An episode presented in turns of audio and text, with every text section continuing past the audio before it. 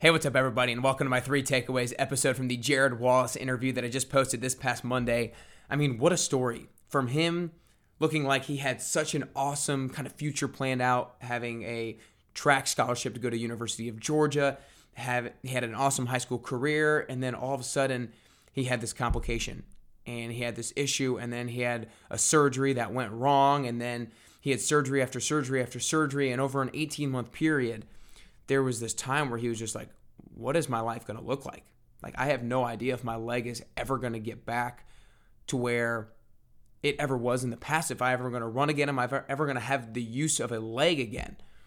And I just can't even imagine what that 18 month period must have felt like for him, especially being a senior in high school going into his freshman year in college, because that's such like a I feel like a vulnerable time where you have the ability to be influenced so much by your circumstances and by other people. And for him to have that 18 month period during that time of his life is is unbelievable. And it's really inspiring to see him come out on the other side of that on the positive end of things. And his leg amputation story and that decision is crazy and you've got to go back and listen to it if you didn't hear it yet.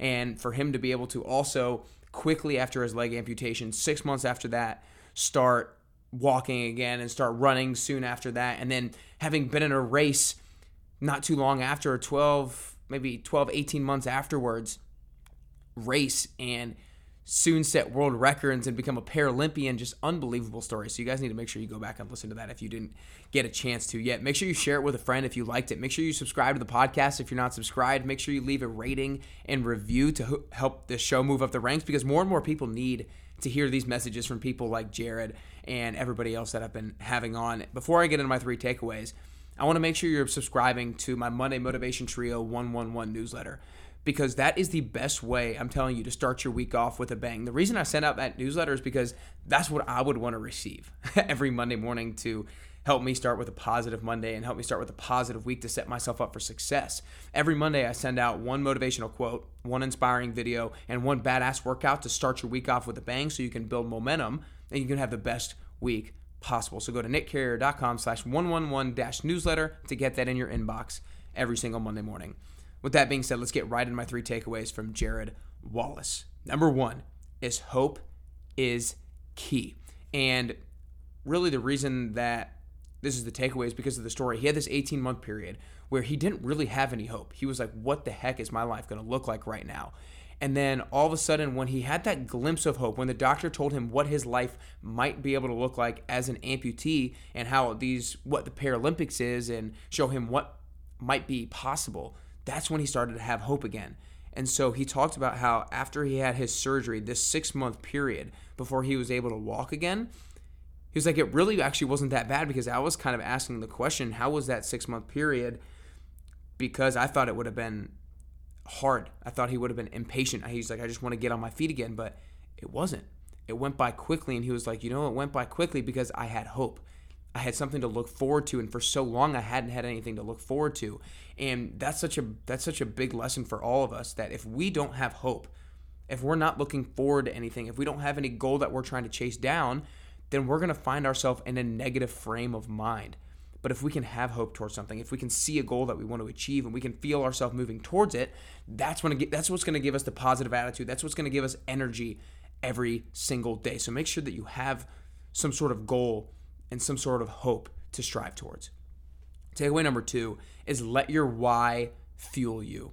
You know, I, t- I talked a lot with him about how to navigate through the uncontrollable experiences and the negative situations because he had this huge negative situation, right? When he had this surgery go wrong and now he's an amputee and, and now there's COVID where he couldn't go to Toronto where he was planning on going for the Paralympics. And I was like, how do you navigate through these negative situations to come out on the other side in a positive light? And he was like, this is where instead of thinking about what to do, you have to think about why you're doing it. There's a difference between what you do and there's a difference between why you do it. If you solely focus on what you do, then when that what is taken away from you, whether it's because of COVID, whether it's because of an injury, whether it's because of you get fired, whether it's because uh, somebody leaves you in a relationship, then once those things are gone, what's the what is gone, you don't have anything.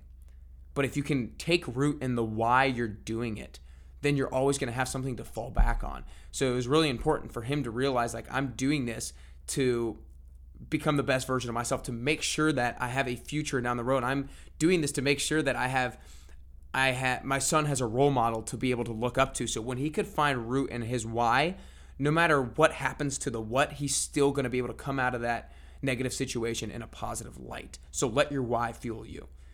Takeaway number 3 was do the small things now to be ready for the uncontrollable situation. And again, we talked about this so much, but I thought it was so so important. I thought he is one of the most reputable sources given given what he's gone through. And so he talks about how if you do the little things right, if you have structure to your day, if you have a plan for your day, if you have a schedule for your day and you have built in those routines, when uncontrollable situations happen, when COVID hits, when the Olympics are gone away, whatever it is in your life, when that's taken away, then you have something to fall back on. You have some structure. You're you're less reactive. You're able to zoom out, have perspective on the situation, find the positive in it, and then move forward from that positive. A lot of people, when uncontrollable situations occur in their life, circumstances occur in their life, they look for anything in their life that they can control. And this is where so many people reach for bad habits. They reach for the bottle, they reach for alcohol, they reach for cigarettes, whatever bad situations might be, they start eating poorly when uncontrollable situations happen, we want control, and so we seek control in anything possible.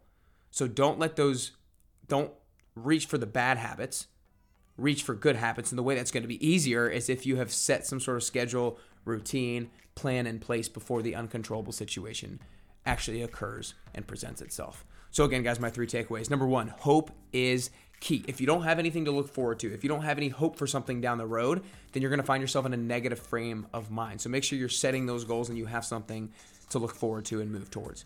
Takeaway two was let your why fuel you. Instead of only thinking about what you need to do, think about why you're doing it and why you need to do it because that's going to help you navigate through negative situations and uncertainty. And then takeaway three was do the small things now to be ready for the uncontrollable situations because when uncontrollable situations occur, all we as humans look to do is to see what we can control. And when we look for what we control, we can either go towards the negative and bad habits or towards the positive and good habits. And if we already have structure in place, then we're much more likely to reach for those good habits. I hope you guys enjoyed these three takeaways. I hope you enjoyed the Jared Wallace interview. I mean, one of the most inspiring stories I've had on this podcast of over 200 plus episodes now that I've done. I hope you enjoyed it. Make sure you leave a rating and review on iTunes or the Apple Podcast app. Make sure you share this inspiring story with a friend because there is a friend or a family member that you know that is going through a negative situation right now and they might not be seeing it in the most positive light.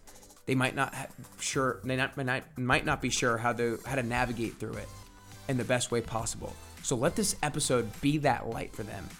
Be that thing that can reveal to them how to navigate through this negative situation in the best way possible so they don't reach for those bad habits and though they can start working through it with some good habits.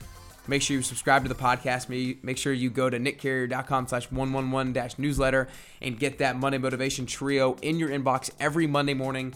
These takeaways, messages from Jared, his experiences, the things in my Monday Motivation Trio 111 newsletter are the things that are going to help you every single day get closer and closer to your best you.